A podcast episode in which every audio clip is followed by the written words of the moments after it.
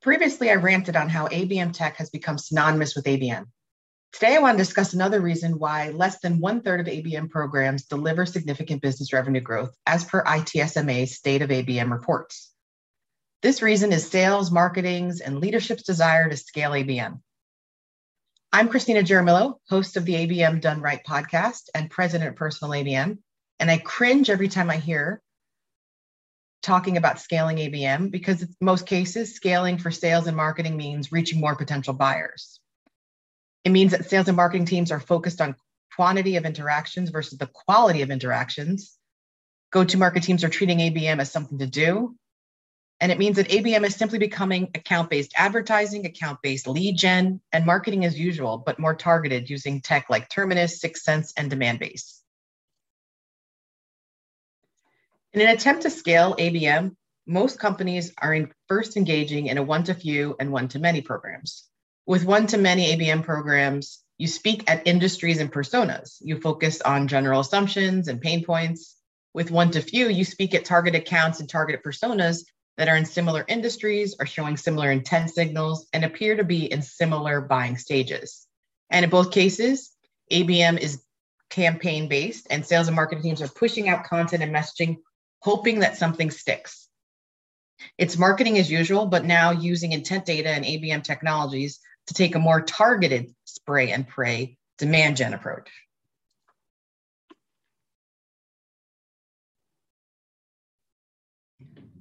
Some organizations think they're doing a one to one as they're personalizing ads to targeted buyers and sending them to personalized landing pages. They may do outreach via phone, email, and social, but they're just personalizing templates so in reality, as teams try to scale the one-to-one ABM, they're speaking at people instead of to and with the human buyers because teams are taking a one-to-many or one-to-few approach and applying it to one-to-one. They're still telling everyone's story. And as Matthew Dixon and Brent Adamson mentioned in their ch- book, The Challenger Sale, in most cases, buyers' unresponsiveness is not because you failed to make a logical argument, it's because you failed to make an emotional connection. It's not that buyers didn't believe your story, it's because they didn't see it as their story. A one to one personal ABM speaks to and with human buyers within target accounts so that, that we want to win, protect, expand. When you take this type of approach, you go directly to key decision makers and influencers with insights that are specific to their gaps, their impacts, and content that speaks to them specifically. You focus on each and every single interaction and touch point that go to market teams have with the human buyers and how you're relevant at the industry, company, rank, division, operational, financial, personal, and customer levels. You focus on the account experiences that you're providing to those 20% of accounts that can deliver 80% of today's and tomorrow's revenue growth. So you focus on getting accounts to revenue versus sourcing the pipeline. When companies focus first on scaling ABM, they build a pipeline, but in many cases, it does not translate to revenue. For example, at the B2B MX Next Level ABM event where I spoke on using ABM for a deal acceleration, Blue Yonder discussed creating hundreds of millions of dollars in pipeline using ABM. But less than 50% of the pipeline did not translate to revenue.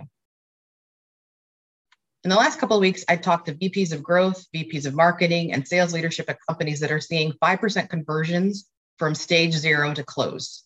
I'm talking to companies that are seeing stage zero to one conversion percentages in the teens. I'm also talking to sales and marketing teams that are challenged with accounts going dark after sales engagement. And it's because these companies did not change sales and marketing motions. They did not change sales and marketing interactions. They didn't change account experiences and how they build human relationships across target organizations. Brandon Redlinger, Senior Director of Product Marketing at Revenue IO, recently mentioned on LinkedIn cold calling is not dead. Emails aren't dead. Social selling isn't dead. It's not the channel that's broken, it's the relationship with our customers that's broken. The truth is, business today is mostly about the relationship. We need to treat our customers better. When we put the relationship first and focus on producing value, every channel will come to life. And then he asks, Do you agree? I completely agree that the channel is not broken. However, you have to have a relationship in the first place for it to be broken, though. We can't build a relationship because sales and marketing teams are so focused on scale instead of focusing on the interactions they need to have with the human buyers and the accounts that they want to win, protect, and expand.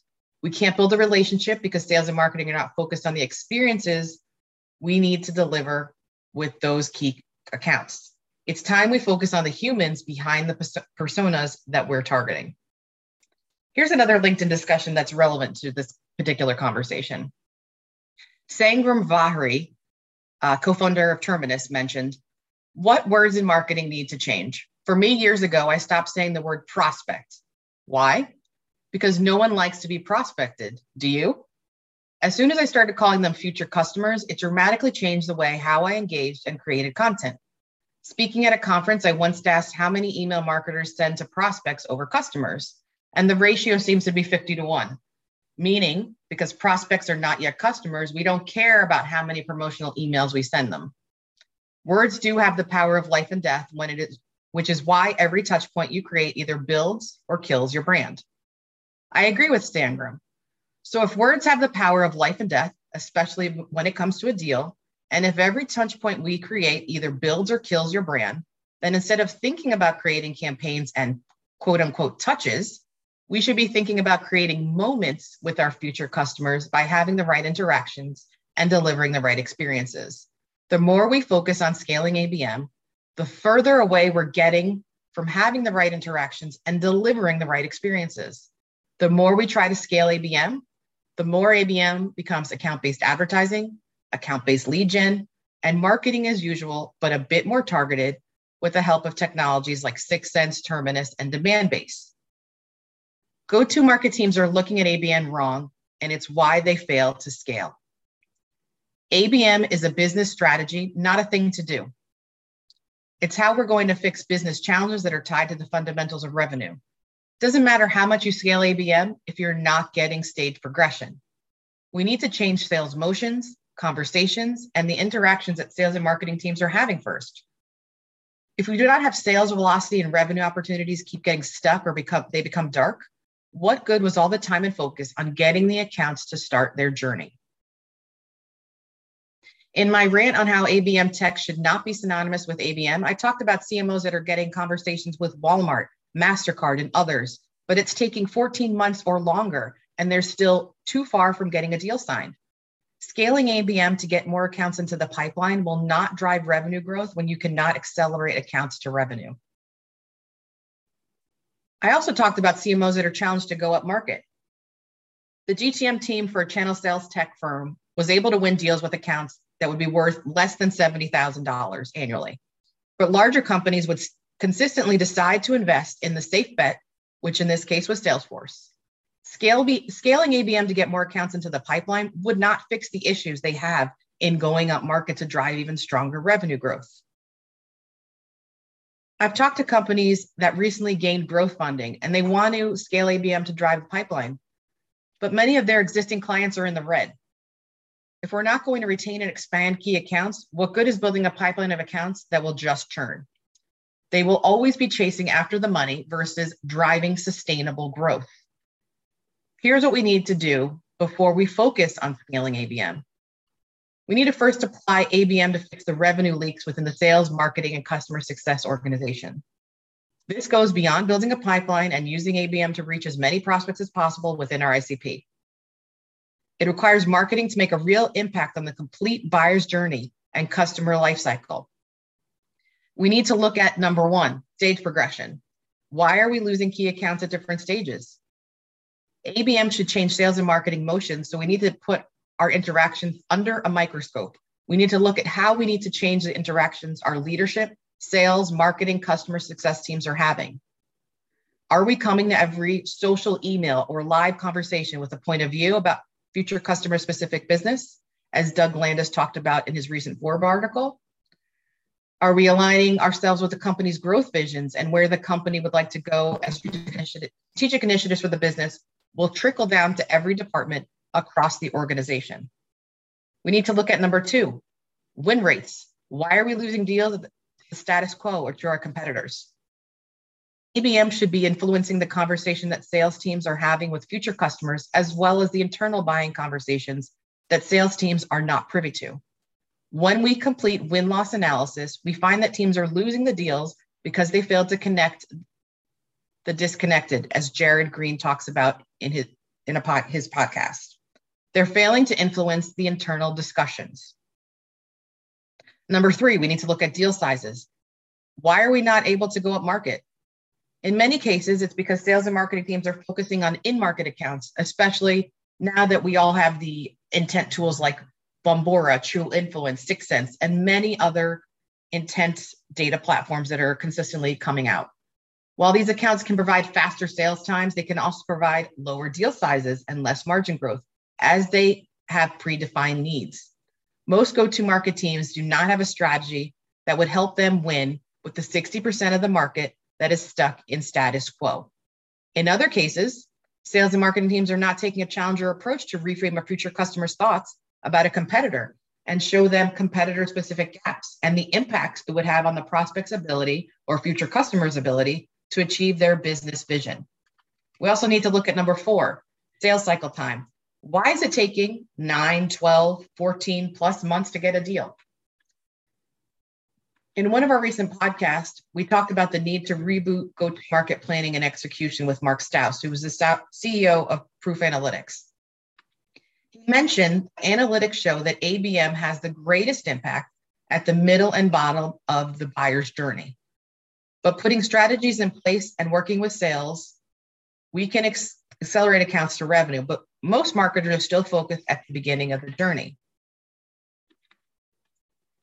Another thing that we need to look at is a customer lifetime value. Why are we challenged to retain and expand key accounts? Many B2B firms do not take a customer portfolio management approach when teams are focusing on accounts that have accelerated rates of return and have opportunities for growth. They're not looking at the accounts that have slow rates of return and seeing how they can apply ABM to change buying behavior to increase margins and expansion. They're not looking at how they become single threaded after the deal and why they're not able to expand throughout their client's organization, even though if the key decision maker leaves, there's a good chance that that account would become at risk. They're not looking at how we need to change the interactions that customer success teams have with existing accounts and the conversations they are having. To fix our revenue leaks, we need to take a more personal approach that focuses on the human buyers within tier one accounts. Every move that sales, marketing, and customer success teams take should be a calculated move, and then put those interactions under a microscope. See what's working, and when you have a proof of concept and proof of success, success, you can then take your learnings and apply it to an ABM program for those tier two and tier three accounts. That's how you scale ABM successfully. You fix the business problems with tier one accounts and apply learning to tier two and tier three accounts. I leave you with this last thought I learned from Tiffany Bova, who's global growth and innovation evangelist at Salesforce. How you sell and market matters. What you process, what your process is matters, but how your future and existing customers feel when they engage with you matters more think about that the next time you think about scaling ABM before you change the interactions your team's having and the experiences that they're delivering. If you want to hear more of my rants and our podcast interviews with sales and marketing leaders at companies like HighSpot, Uniphore, Gong, Clari, Critical Start, and others, please go to personalabm.com and click on ABM resources.